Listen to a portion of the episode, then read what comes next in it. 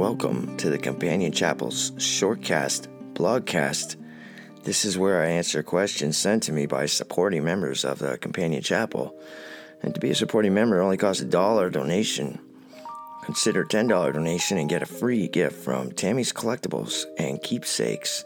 Right now, the first 500 new members receive a gold Infinity Cross necklace.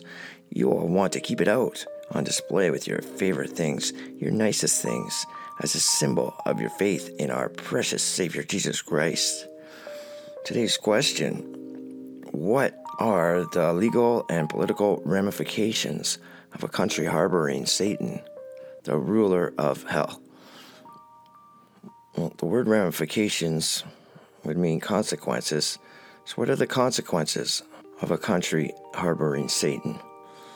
Well, a country would be the not only the collective, but it would be the individuals who make up that collective. So let's just answer this question here.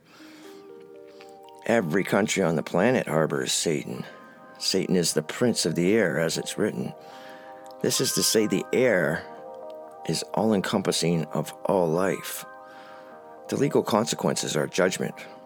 The great city of Babylon and the mountains become desolate. This means the great protected systems of confusion, the great protective systems that almost everybody has faith in, self destruct, along with the nations. Mountains simply means nations.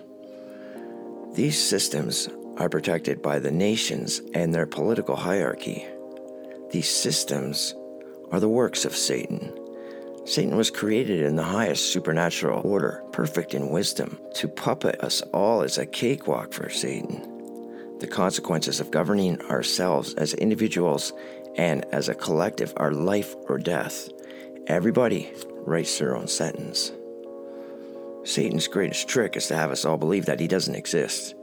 He has almost everyone blind to the fact that not only does their country harbor Satan, but they do also as individuals. World politics and the world economy are two systems Satan tricked us into creating, protecting, and nursing along. We protect it and nurse it along. Referred to as beast systems in the Bible, they are two of the four empires Satan has in full power on earth right now. Every nation harbors the mouthpiece of apostasy the great fornicators of facts and truth, socially engineering every individual. It is none other than Satan's great empire of world education, also known as the global media. The legal consequences are death or life. The poor shall enter the kingdom of God. This is to say, the poor in spirit to Satan's worldly systems, compared to being rich in spirit for what awaits them in God's kingdom. Think of it like this you're in a Bible study, and there's a hundred people. Someone walks into the room and offers a million dollars cash to anyone who will immediately dumpster their Bible and never reference it again except in blasphemy. How many people do you think will take that offer? How many love their life unto death? The majority put their faith in the economy. They have faith their government will have their backs. They believe whatever they hear from the most trusted names in news. They have faith in their religion. Remember, Satan's ministers are there to tell them it's okay to tweak God's word to suit their lifestyle choices. Here's an example question as to what nations harbor Satan. Would God or would Satan influence a nation to act as world stage bullies that thug around the planet thinking they can force others to think like them? Would God or would Satan have military ground troops in over 150 countries right now, dating 219? Would God or Satan burden other countries via foreign policy, followed by oppression, censorship, economic hardship, slander, wars, wars for money? Would God or Satan support terrorist groups when it's financially beneficial to them? And then start wars with the terrorist groups because wars creates big money. suffering and economic depression? Start a war somewhere that your gigantic social global media mouthpiece has slandered to get domestic support. Report with a serious face that the terrorist pilots' birth certificates were found in the tower's rubble.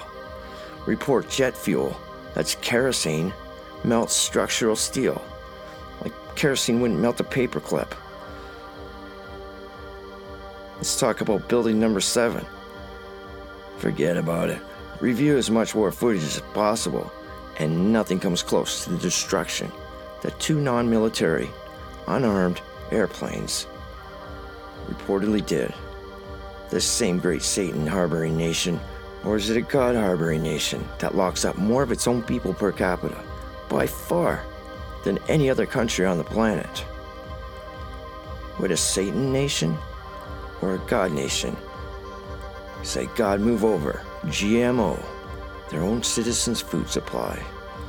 Well, they must know something really better than God does to genetically modify food supply. Who would create a toxic Roundup ready population? Who would just allow sorcery and sorcerer's potions? Sorcerer's potions are in every single medicine cabinet in the nation. The legal and political ramifications of harboring Satan are written in the councils of eternity. They are deception, wars, famines, pestilence, bitter confusion of its citizens that leads to mortification of the soul. Only a harbored satanic ego would dare challenge and judge the very book they will be ultimately judged by.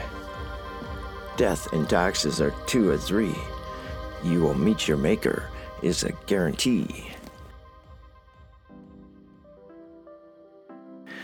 And isn't that just the greatest thing? I hope you enjoyed that. It's my pleasure bringing it to you. I love answering your questions. And if you would, just send them to the Companion Chapel. Visit us at thecompanion.chapel.com. And don't forget to send in your prayer requests. Never underestimate the power of intercessory prayer. If we have helped you with God's Word, please help us to spread our Heavenly Father's precious Word. Companion Chapel is a registered nonprofit ministry. This entrusts your much needed gratuities go directly into Bible teaching and count as your blessings and works in front of God. May the grace of our Lord Jesus Christ be with you all. And I just know you'll be around for more podcasts. Really appreciate you for listening. Go ahead and tell your friends. And thank you very much, and have a great day. Bye for now.